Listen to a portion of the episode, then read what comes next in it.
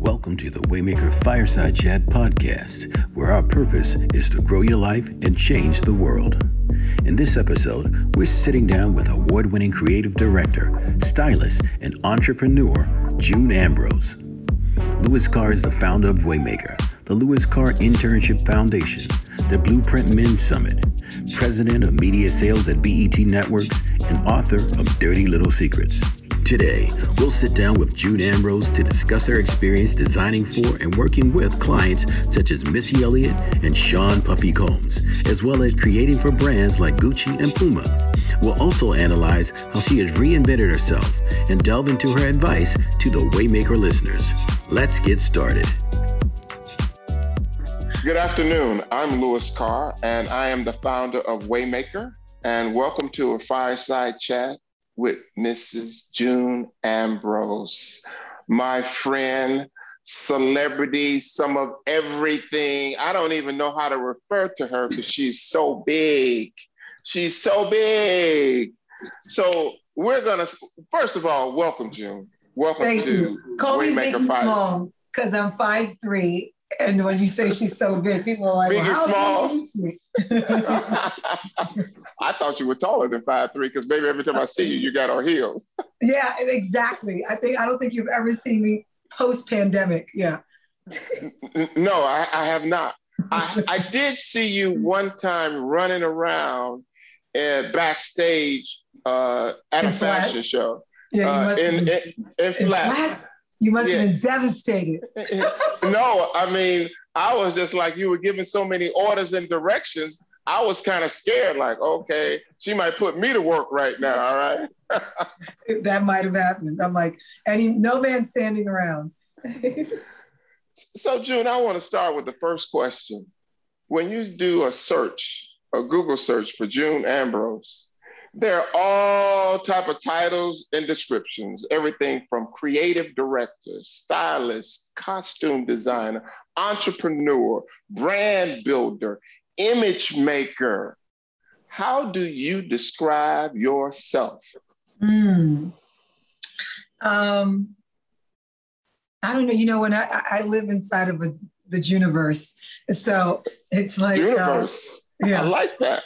The universe. It's like, you know, an alternate universe. It's a space where I welcome, you know, engaging and meeting and planet hopping and, you know, meeting, uh, you know, everyone that's out there. But I, it's really hard for me to describe myself because I've always thought of myself as, I always figure if I, if I could put a title on what I am, then it stunts me creatively or it puts me in a box. And, you know, I, I entrepreneur is probably the spirit that I've had from a very early age. It's the first thing I could identify with my hustle. You know, from the time like when I was in in first grade and kindergarten, I was an entrepreneur. I was making um, pocketbooks and pencil holders out of crepe paper and selling them to students, and whether it was five cents or twenty five cents, and I was producing fashion shows, encouraging the parents have your kids after school. Say, have your kids wear the nice outfit tomorrow. We're going to do a fashion show in the lunchroom, and I was coordinating this in first and second grade. So, you know, when I when I think about describing myself, I'm, I'm I, I feel like I'm multifaceted and multi-layered. I came, I you know, I was an actress. I worked in investment banking. You know, I went into the music business and started costume designing and you know creative directing. And it just, how do you put a, how do you describe that in my words? I can't find the words. I get, I only know that I, I, I feel creatively empowered. I love collaborating. I, I love growing. I love learning. I'm still uh, I'm still under construction. I'm still at it. I don't know how to. And I and I recognize that I have to be able to say exactly who I am because you. I, I told this to my daughter the other day. You can't expect people to see you the way you see yourself. And when they speak of you, and if they speak of you in a way that is not the way you see yourself, you may be offended. So I hold on to knowing exactly who I am, how I want to be perceived, and try to get out of the way of, you know, the titles of people saying this is who she is. You know, I think there's so many, so there's always something, someone or something to meet, you know, when it comes to me. You know, I always, when I said nice to meet you, Louis Carr, it's like you discover something about people every day because I feel like we grow every day, we evolve every day. So th- this is a personal question uh, that I want to know.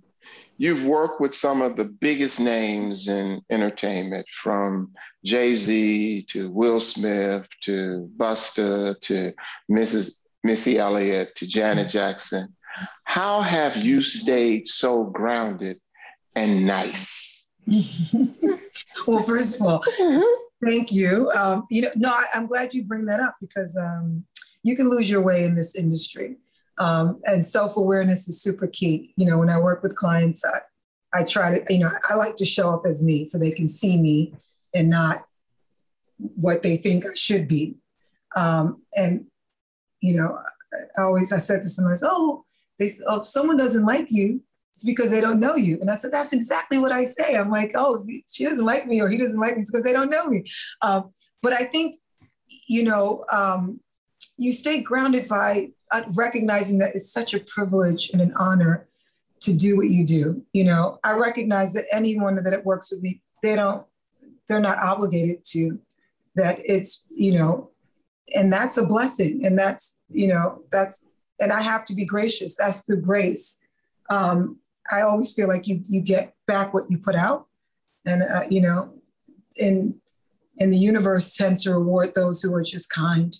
But, and, but you don't um, seem to have to work at it, June. No matter where I've seen you on red carpets, at black tie events, at fashion shows with some of the biggest celebrities on the planet, you're the same person.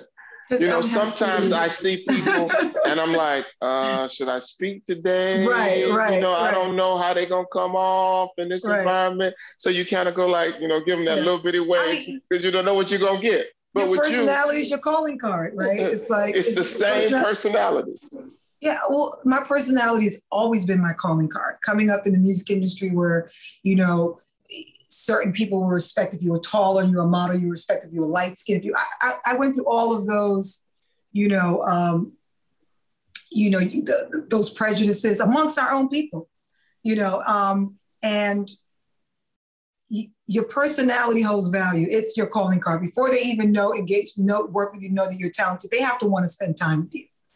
And I, that is my superpower. I, I, I like me, um, you know, and I think that's and it breaks me it breaks my heart oh my god oh my god sorry but it breaks my heart when people aren't nice i but i'm also the girl that um that can you bring that? I'm so sorry. These i had these custom dolls made for my 50th birthday out of bali and they sent they sent these june um, they made these june dolls and it's i'm going to introduce you to um, her right now. Okay.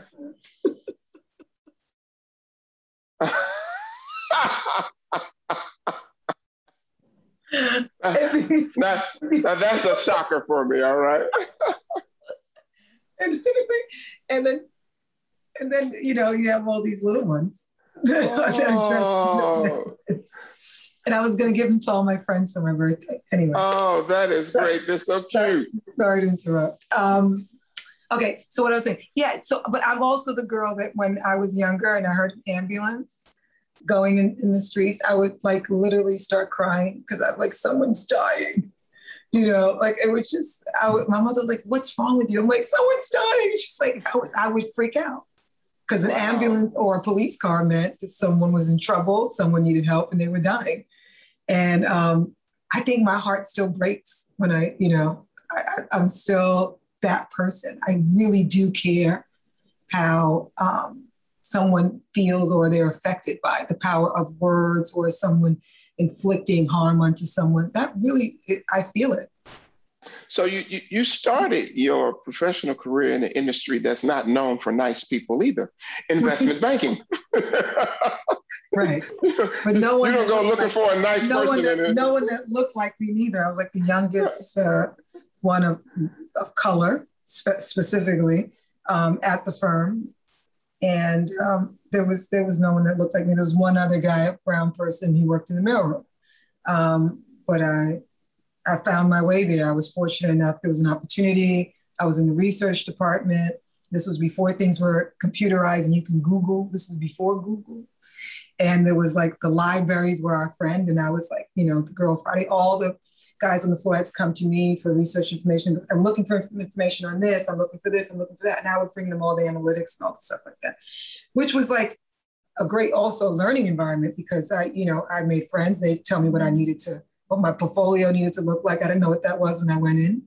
You know, I'm 19 years old and I'm in this, you know, I knew that I wasn't a corporate girl. I didn't fit the bill. I wasn't, this wasn't my career. This was a job. Let's be very clear. Like okay. I knew that this was a job. And I recognized, I, I learned the difference between having a career and having a job and you know, the career is the thing that you can't put down, you can't let go of it, you eat, sleep, and drink it. You just you get excited about the little things. And there was mm-hmm. nothing exciting about this. Only got exciting after I left and I was in a stable financial place. Um, is when it got exciting because I realized how valuable the lesson was, how important all of those things that I took away from the company had prepared me for going out and taking. I was able to do an internship.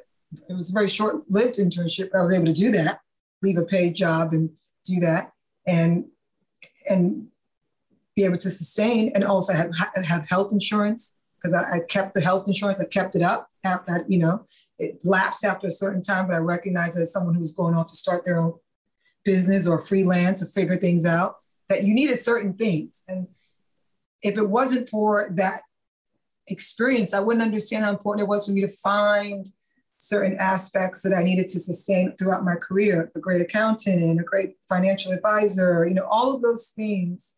So when I did take off in my career and I started making money, I knew exactly where I should put it, or at least I had the advisors to tell me where I should put it. You know, I wasn't just buying clothes, which I did at one point. I was just, God, making money buying fabulous fashions, you know. But it was more to it than that. And for someone to pull you early and give you that um, bit of advice is, is priceless and it's, and it's life changing. So I talk a lot about vision and, and, people having vision for the future. And if you don't have vision, try to find a vision maker. Mm-hmm. When did you know that this creative thing was in your DNA? Were oh. you young or did it evolve? When, when did you know? From a very young age, like I said, it when I was in first grade, I was in kindergarten. Like we didn't have, growing up, I grew up in a single parent home in the Bronx, lived in a tenement, one bedroom tenement my sister, my mother, and I. And my fire escape was my backyard. And we didn't have a nanny. We didn't have the internet game, you know, game, we didn't have that. Yeah, yeah, Atari came years later and stuff like that. But our entertainment, you had to be more creative. You, you read more, you played with your dolls. You know, we couldn't be on the streets because my mom, we were latchkey kids. We'd come from school and we had, and I would find myself cutting up curtains, making looks for my Barbie dolls. You know, I, I wasn't sending my mother out to buy them. I had to dress it up myself. At a cash register, I was selling things in my store. I was, you know, things out of the pantry. I was, I was had my own business. That was my, you know, create like that was my pastime. You know, I would go on my fire escape for a play date through the fence. I would, you know, sell things through the fence. I would talk to my friends and have dates with the friends because they could go out and I couldn't be out. And you learn to be more creative when you don't have. And I think that um, that's my creativity came from, you know, it's interesting. Have it's like this moment of not having, but then also feeling extremely rich. Like I didn't feel like I was like someone was punishing me or we were impoverished and we were struggling. The little bit that we had, and it depends on how you quantify wealth. And I learned how to quantify wealth from a very early age and understood like, you know, how valuable being protected is, how valuable having, you know, a safe space and and and watching, you know, having the osmosis of gathering all this osmosis from a, a, a mother, a single mom, working tirelessly with never not complaining, just doing the work to take care of her girls and protect them. And watching that was like the, the biggest blessing and privilege and honor. And, and I felt safe and I felt like I didn't want for nothing. And um, you know, I owe that to her. You know, I owe her to be successful because what she sacrificed was for that. So I feel like if I fail at not living a full, you know, full potential, then I'm doing her a disservice, her hard work a disservice. So it's really what drives me. So you you've done so many different things. Uh, creative director, designer. Would you call all of these things reinvention or evolution? Oh, um, that's interesting because I um, I use both those phrases, those words all the time. I'm always like, I'm under construction. I was like, I, I always try to reinvent myself because I just feel like you're as good as your last job. And, you know, people, you have to stay relevant, especially in this business. How do you evolve is what you've gathered along the way. So as I'm reinventing myself and discovering a new who I want to become. And, you know, I started writing little notes to myself years ago and asking permission to myself to become this person you know, and I go back and I look at them sometimes and just to, to, to make sure that I was living up to myself, not anyone else's expectation, but what I ask of myself. Because when I, the things that I don't get done, I ask for grace and I say, you know, forgive me for, you know, not completing this, but let's try again. And sometimes we're so hard on ourselves, we get anxious, we start measuring our success to others and we panic. And I try to pace myself and in pacing myself, I discover new things. Like, you know, every birthday, every trip around the sun, I celebrate 30 days of June. Hence what well, my name is June and my birthday is in June. and um, and I um, I I I talk about what I'm so grateful for in in in every day. And I make a wish that I can manage to, you know, evolve and manifest new things in that next journey around the sun. So you've also worked with some of the biggest brands on the planet, not just celebrities, Gucci, mm-hmm. Levi, and now Puma. Tell us about those experiences and what did you learn from that?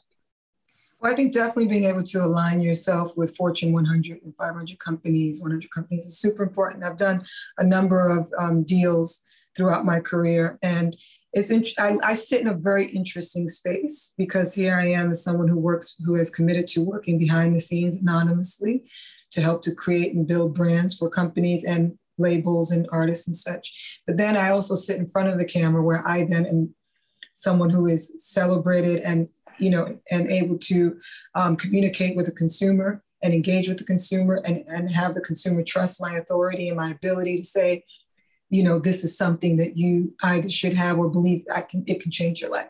So I'm on both sides. I sit in a very unique space of being, you know, uh, behind the scenes and in front of the in front of the camera, and I, I think that's I think because of that and understanding that as I was building other brands, recognizing the power of my own and having vision to know where I wanted to be. And remember, I started off as a theater major and as an actress.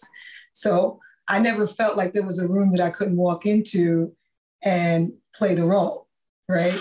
So whether I'm working with, you know, uh, a, a, a P&G or a Levi's or Gucci or any, you know, any of these companies, I knew that I needed to become or be, you know, I knew how to manifest myself into that into that space and how to work on delivering what they needed, right? And how to speak to that consumer and how to engage with them in a way. At the end of the day, it's all consumer facing, you know, everything. But where did you get that confidence from, June? Because all of those industries are non diverse, all right? Yeah. Those industries are male dominant, all right? mm-hmm. And you've or been white able, dominant. Oh, white dominant. Yeah. You've been able to be successful so there will be, be a lot of people reading and listening to this to say, figure out like, how did she do that though? You know, when there was so much headwinds in front of you, and you talk about you knew that you could do it. Where did you get that confidence right. to be able to function and be successful in those environments? You know, I it's um, I, fearlessness is what an amazing asset to have. And and also not being af- afraid of the word no. Um, but you got to steady yourself. You know, you can't you can't survive any storm if you yourself if your sail is not strong, right? And it's like, you know, you have to be resilient and you have to steady yourself. You have to ground yourself knowing that this is who I am. I don't have to compromise who I am. I'm enough. And I knew I was enough from a very early age because my mom didn't she didn't hush me or she didn't produce me in a way that I felt like I needed to tone down or you know I was precocious. And then, you know, that's when you, I'm West Indian parent, speak when you're spoken to was something that was a theme. Somehow it, it didn't really, you know, as long as I wasn't speaking in, in, a, in a derogatory way, in a hateful way, and my voice mattered. And I think what you do when you when you allow your kids to have uh, an opinion and a voice in a, in, a, in a real constructive way, if you teach them how to communicate in a way, then you know the voice. I think every child's voice matters. It's a pure voice. It's one that hasn't necessarily been affected by society, especially if you catch them at a young age. And we always use use your words. And my mom encouraged us me to always use my words. So I knew that words had power, and I knew that I could just ask for something and not be afraid of the word no, then I was halfway there. And um, I would always ask for what I wanted, you know, it was always like, can I have? And as an adult, I don't say, you know, people always say, well, what would you tell your young self? No, what would my young self tell me now? Because as we get older, we, we become more afraid. We have more responsibility. We have to adult, and we're afraid to make the moves, you know, that could affect us in a, in a negative way because our stakes are higher. There's no one else to take care of us. But I also asked my young self, you know, just give me the courage. Tell me not to be afraid like you were back then. And I have to constantly tap into that fearless child who wasn't afraid to ask and hear no. Because some, you know, if you do it good enough, you if you work hard enough and you're good, you won't hear as many no's you know so i focus more on the work and being um, being effective and coming to the table with something that is of, of purpose and solution. And working with you know the celebrities and companies i've worked with over the years that's been one of the key ingredients is you know recognizing how important it is to be transparent how important it is for you to offer your expertise your expert opinion to be collaborative to be a good listener be empathetic um, you know, these are things that, you know, patience. I had to learn patience. It's not something we're naturally we're naturally born with. And you think about how we came into this world. We were very we didn't have patience, not even to wait for milk to be fed, to be wet. We had no patience. As soon as we were wet, we cried. You know, so there was we weren't we have to we have to learn patience. you know, so totally. I constantly, and even with my kids, I'm very empathetic to their growth process because I try to remember what it was like when I was their age, how afraid I was, or how inquisitive I was. And when I started to feel myself, how I needed to be in control and have an opinion, and you know, and how important it was for me to make decisions myself. I have to remind myself constantly because we want to protect our, our children as naturally as parents, but sometimes you do it to the point where they can't experience the things they need to experience in order to grow. So I try to use all of these things. Kids don't come with a manual. I didn't come with one. I was every kid is different. I'm a unique individual. But I, I, if I had to write a book about it, I would just be truthful. You know, I, I do a lot of work with uh, academic institutions all around the country, and I've had this relationship and attraction to young people, right? And uh, I was talking to some professors, and they said, "Louis, why do you think that young people are so attracted to you? Because I said, I remember when I was young. Mm-hmm. And I mm-hmm. start off with every mistake you probably have made and will make, uh, trust me, I've done that. All right. right.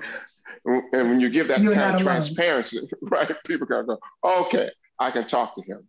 So mm-hmm. here at Waymaker, we believe that every successful person on the planet has had a Waymaker.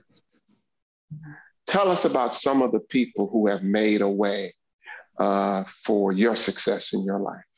Mm. Um, I mean, I, I, I, think the number one person would be my mother, and I talked about her, through, you know, throughout this entire conversation. She was my north star. You know, she still is, um, even though she's transitioned over and she's, you know, um, I still look for to guidance. She is my God, you know, and and and um, she she you know she really pointed the way. Um, and then you meet people as you go out on your own and you you know you have great you know publicists that say to you if you can't figure it out always wear black. Just take or, or always bring options.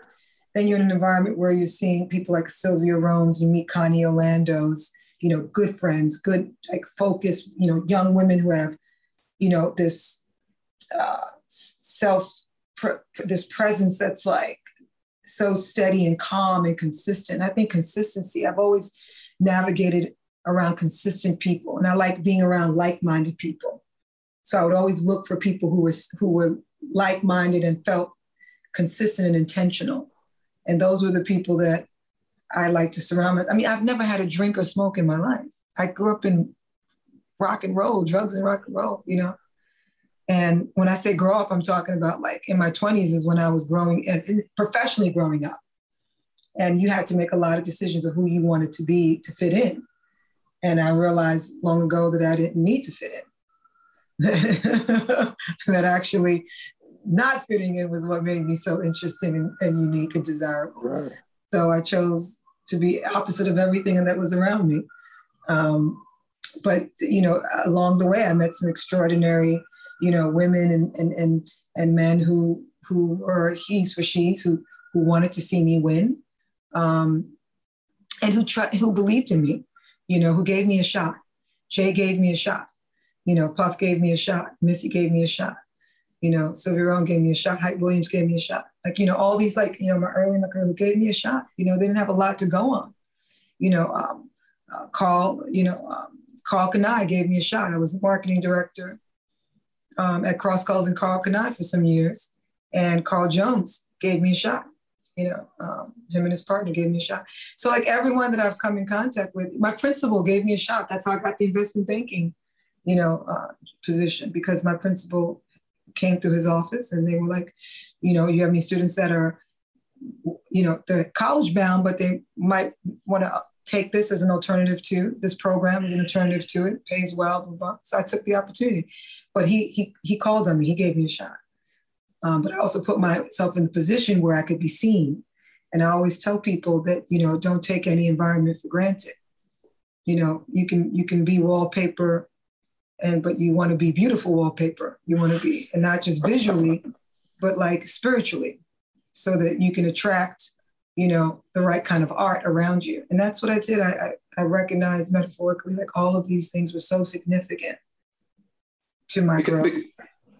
because you've been around so many successful people. Mm-hmm. think back for a minute and what was some of the best advice that you've ever received mm-hmm. that made such a difference in who you um, are? I, years when I was young, I don't think I've ever told this story. Um, my mom used to take us down to, to the neighborhood I live in now. CBS Studios used to be by the United Nations, and my mom, my aunt was a tour tour guide there. She was an usher and tour guide. My mom took us down for a tour, and I remember going into the studio and you know and um, tugging on one of the directors and saying, you know, um, how, um, how do I, I was like, how do I become a star? Is what I said to him. And he said to me, oh, I can't make you a star. No one can make you a star. You just have to be. And I said, oh, thank you. And, and I looked at him and said, I'm a star. And, you know, listen, being a star is not just being in front of the camera. It's not just, you know, being a musician. It's being you know, being able to light up a room, to light up a space, you know, to be seen in a beautiful way. And that bit of advice, he says, you know, he says, oh, you know, I can't, no one can make you anything. You you have to, you have to just, it's what you, it's what you are, it's what you, you know. And I said, okay. So I was like that bit of advice was so important. And then, you know, someone else told me, you know, look the part. You know, if you want to attract certain things. You want somebody to pay you a million dollars? Well, look a million dollars. You know, and it's not just go out and buy a bunch of expensive clothes, but do everything you can do to to really preserve the vessel, to, to polish it, to make it, you know. I've seen people with coming out of tenements and projects, fresh haircut, clean face, mama greased their face nice, you know, clothes pressed, look the part you know don't let the don't let the environment you know dictate you know your life and i i grew up in what in the south bronx it's like it was like iraq you know if i let that environment take hold of me you know who knows where i would be right now but I had dreams and aspirations. And, you know, when someone tells you, you know, like you, all the little nuggets, you know, don't spend all your money in one place, you know, those kind of things. Always put something away for a rainy day. You know, these the, all these little bits of advice. I mean, there, there's so much advice. Then I, I just said this to this uh, photographer the other day. He says, you know, oh, young photographer, he goes, everyone's telling me what to do. You know, they're giving me all this advice. And I said, well, be careful who you take advice from. I said, because, you know, sometimes you take advice from somebody who haven't even walked in, walked in any shoe.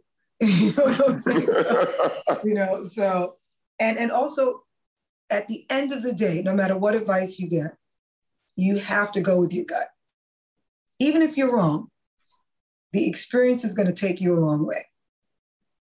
Advice is great, but you got to sometimes trust your instincts and trust yourself. But sometimes you get so much advice, you get confused and you get late. You just like, well, well, this person said to do it this way. Textbook. And our lives are not textbook. It's still being written, you know. And sometimes, you know, it's like we're, we're you know, our, our it's not like a, a, hardcore typewriter. You make a mistake, you got to find whiteout. You know, we, we're deleting things now. We delete trauma. We delete people on social out of the universe. Like, oh, word canceled, delete. Like this is the culture that we're living in right now, where people are like can get rid of you. Well, I'm going to ask you for some advice. So people have been in COVID for 15 months. So they've been in sweats, they've been in Zoom clothes. So we're coming out, right? Everybody busting out of their houses now. Pandemic. Pandemic. Right. So is the things that were in before COVID still in, or is this a, a new sort of fashion world industry that we are coming out of COVID? And what's the hot look and the do and not to do as we sort of come out of COVID? Advise well, us. I think we come out of COVID a lot more aware of ourselves, right? We've spent, we've had 15 months to reevaluate um, what we need and what we don't need you know i know personally i have evaluate like what's what's too much what's too little you know what we what you really need to survive so i think you start to collectively we all took a look at ourselves our lifestyles everything and it depends on how you want to come out of it and what your lifestyle is on the other side because people's lives change since covid you know people's bodies change people's lifestyle change and it's really about how you want to come like do you want to come out in a full gown and suited and booted, or you're like, do I want to wear my sports jacket with my sweats, you know, and no socks now with my loafers and jeans? It depends, you know, like, am I taking sportswear and mixing it with luxury? Am I taking sportswear and mixing it with, you know, uh, I personally love the idea of a glamorous, relaxed look. Um, that's like what I discovered that I'm actually okay with. and, des- and describe that for us, Jill. What is a glamorous, relaxed look? Like I, I have on this this dress today, you know, and it's like this flowy frock meets militant uh, Kilimanjaro, but I wore it with sneakers, you know? Okay.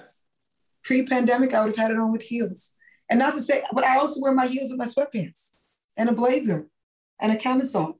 So taking things out of context and, you know, like I liked, I loved, you know, how much fun I had under quarantine in a sense, because I was living in a temporary apartment with a curated closet and you learn to be more creative. You learn you, for me it was a complete uh, it was a great reset you know? Um, so when when i when you step back into the real world you kind of have a different perspective on everything. Like it's like do i really need this? Like how is this going to change my life? Or should i really focus on on this right now? And I, it, it changed i think it it changed everyone's focus at least it did for me and i'm seeing the people that are around me it also made them different. Everyone's different, in my opinion. And we should be. That's what this was for. You know, it was one of, it was that cycle that we had, you know, that 100 years since the pandemic, right? Since a, this kind of, this level of what we're under, we're still un- experiencing it. So you, you, you mentioned sneakers. Tell us about your work with Puma. Yes. Um, it was it's the, the the Puma project could not have been more timely. I had signed the contract with Puma maybe th- two months before the pandemic, we went into lockdown. And what was so great about the timing of it was that I um, I was able to um, really focus and design the collection. There were no distractions. The difficult part was not necessarily going about the normal way of um, putting together your creative boards and having fittings and meetings and waiting for samples and all that kind of that part was a little unorthodox, a little frustrating working with the technical design team and my merchandising team and stuff like that on the other side and communicating with China during a time when it was very difficult for them. So, you know, and it was my first time working with the brand. So it, was, it wasn't the traditional way of working on things, but it was um, um, it was good for me to kind of really just focus. And and because I'm launching a division for the brand, um, it, the stakes were you know higher. It was super important that I developed the. I had to I had to figure out who our woman was, right? I had to design our customer so that I could speak exactly to her, you know, he and she, um, to they, right? So working with an, in a gender neutral place, even though this is a women's basketball collection, we still, I really wanted to kind of have this gender neutral conversation and address what that looks like. But I also wanted to use the plat- use use the opportunity to really, you know, address Title IX and, address how you know women in basketball are under, underserved, you know, sports division, and and everybody recognizes that now. Every brand is starting to uh, focus on that and, you know, celebrate them in that way. But there's work to be done, you know, within women in sports, whether it's, you know, and and style is a sport. The collection is is style meets sport, is on and off the court, is inspired by, you know, women in basketball.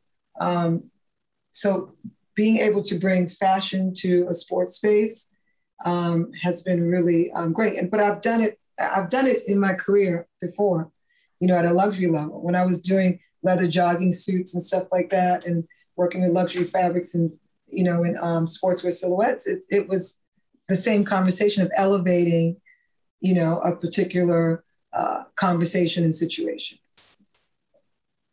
So you've worked with a lot of women. You've worked with a lot of men. Mm-hmm. Do you prefer women or men when you're working? I mean, who's easier? Oh, I I don't have a preference. I mean, obviously, you know, a woman's body comes in various. We are the most complex creatures in the world, um, but I don't have a preference in terms of oh, I like yeah, working with men is easier. So what am I supposed to like it because it's easier? No, I, I love the but the dynamic of working with a man is so much different than working with a woman, and I approach them, you know, from a clinical place. So it's always going to be a different experience and I don't, I don't, I don't have, um, I, I don't really have one over the other. I, I think that as a skill set, I think I should be able to do both. And um, yeah, I don't like to do things that are too easy all, all the time either. So I think I love. Okay, well here's a, here's a tough question. You, you have had an amazing career uh, with uh, amazing interactions with some of the the biggest names in entertainment, but you're also a mom, mm-hmm. and a wife. Mm-hmm. Uh, how have you been able to balance it? And do you believe that you're one of the women who have it all?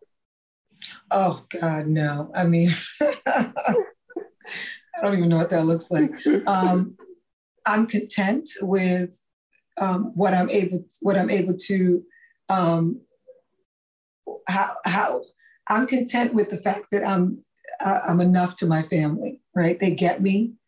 They they are very gracious. They know that I am all over the place. It's very hard to, you know, all of my shortcomings. They give. They are very they're very gracious, and the things that I excel at, they celebrate me, and for that I am very grateful. Yeah, there are things that I'm not that great at, and um, you know, but I, again, I give myself grace. I, I can't be, you know, I can't do everything. Right. And I have to balance and, and balance is, is, is difficult, but what's not, what was difficult initially was asking for help because I wanted to do it all by myself, you know, and learning the dynamics of co-parenting and all that. Because remember, I didn't grow up in that environment. So I had to learn that dynamic. That's made me uh, a better partner, a, you know, a better person um, being able to say I need help and ask for help and that, the so that part is good. Um, but you know, I spend I come first, and I know parents don't like to say that, moms especially, is almost like, she's so self consumed. But if I don't come first, how do I take care of everybody else? You know, like I have to have my alone time. I have to have my soak. I like to cook. I like to do, but I love doing things for my family. I love, you know, I love making a meal. I love them enjoying it. You know, I love movie night. I love like all these things are like so important to like just a balanced lifestyle. And I've also learned to cut it off, like work, end it, stop, you know, and um, have quality family time. I didn't know what that, I didn't know how to do that for a very long time. My kids were just so, always with me and I was like on the move. So, you know, most successful women always say, I feel so guilty. I just feel so guilty. Oh, because no. give some advice to give some advice to women who who say that all the time. Because you, you so can't have it all. You I don't have, have enough time. You don't. You can't have it both ways. You know what I mean? It's like you know. You. you it's like, and and I think communication is key. Like I say to my kids, like you know, I'm doing this for us. You know, it's like, well, come along with me. Come with me. I'm, I'm fortunate enough to have a career that my kids can spend time with me while I work. They grow up in the industry that, you know, they it's like they understand when they started to go to school and they couldn't travel with me, they knew exactly what I was doing. They knew what it looked like.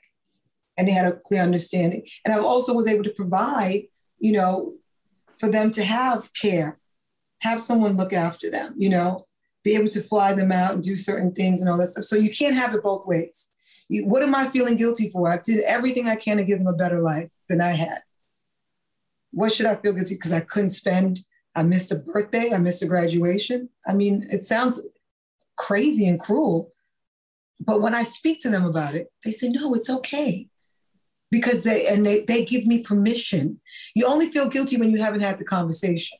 If I'm honest and transparent with you, and I'm saying to you, breaks my heart that I'm not here. I love you. I want to be there with you, but you know where mommy is, or you know, you know, there's a difference.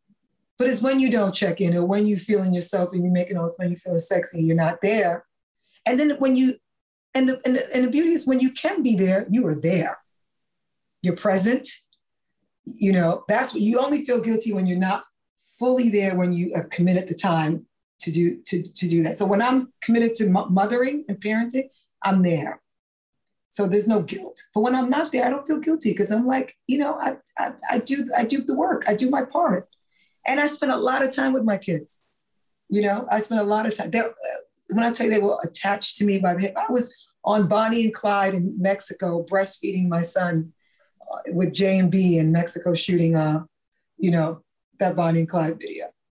It's like they were always with me, you know, wow. on the move. Wow. I didn't miss so the key. So the key you would say is communication, making sure everybody communication, inclusivity. Even in our homes, we have to be inclusive. You know what I'm saying?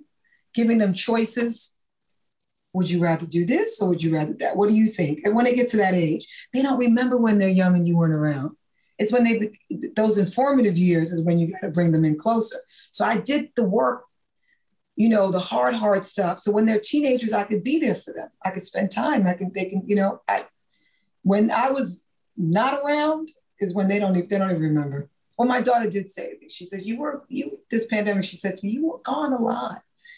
You know, she was like, This is the most time I've spent with you. I was like, Really? I didn't even know. but she's like, It's okay, you know. But that's, that's great. I'm so grateful for your partner. You was like, you know, because they, that you have the, the beauty of a dynamic. And listen, some mothers don't have that. My mom didn't have that. You know, the beauty of jumping on a flight and running all over the country, you know, the country and the world, like I did, because you know um, you don't always have that. And both of us were traveling. So the kids dealt with both parents traveling and working and, and being gone and the dynamics of that. But again we were very they saw mom and dad working. They saw that dad the negotiations of this and they always would hear the calls and stuff like that. They know they knew they were always right by side. They were always in the I would bring them to my office. They would do their homework there. They were always around. The nannies would pick them up, make them do, you know, it was, it was a team you know, we had a system. So you got to produce your life. You got to know you're the CEO of your home and you got to run it like a, you know, you got to run it like a business and some of it like a business. Then you got to run some of it like a hospital, nurturing and giving them oxygen when they need oxygen. you know, you got to, when they get, so it's like, you know. Final question. Are there any new projects or things you're working on you can tell us about? Um, no. okay. But listen, I'm the the Puma project is one. You know, everything else is.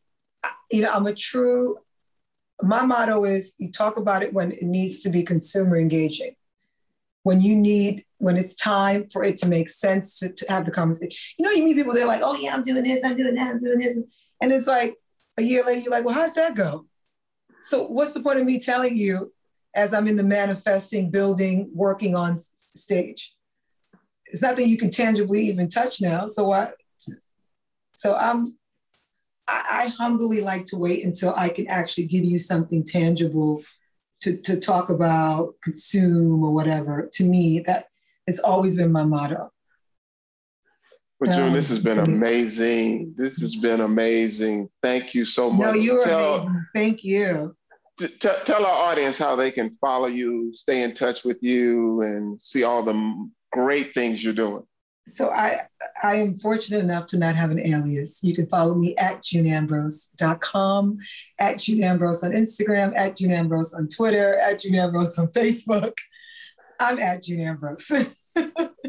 Thank you, June Ambrose. We appreciate you. We love you. And you are a role model for all of us. So thank, thank you so much.